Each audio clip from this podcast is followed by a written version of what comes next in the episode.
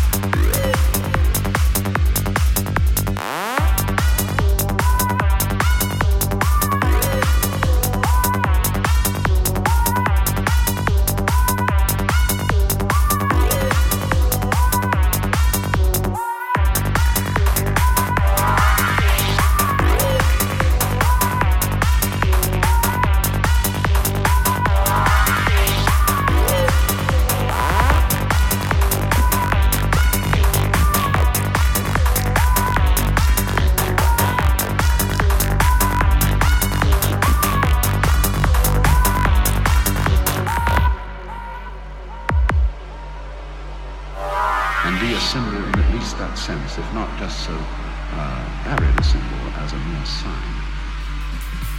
Or it also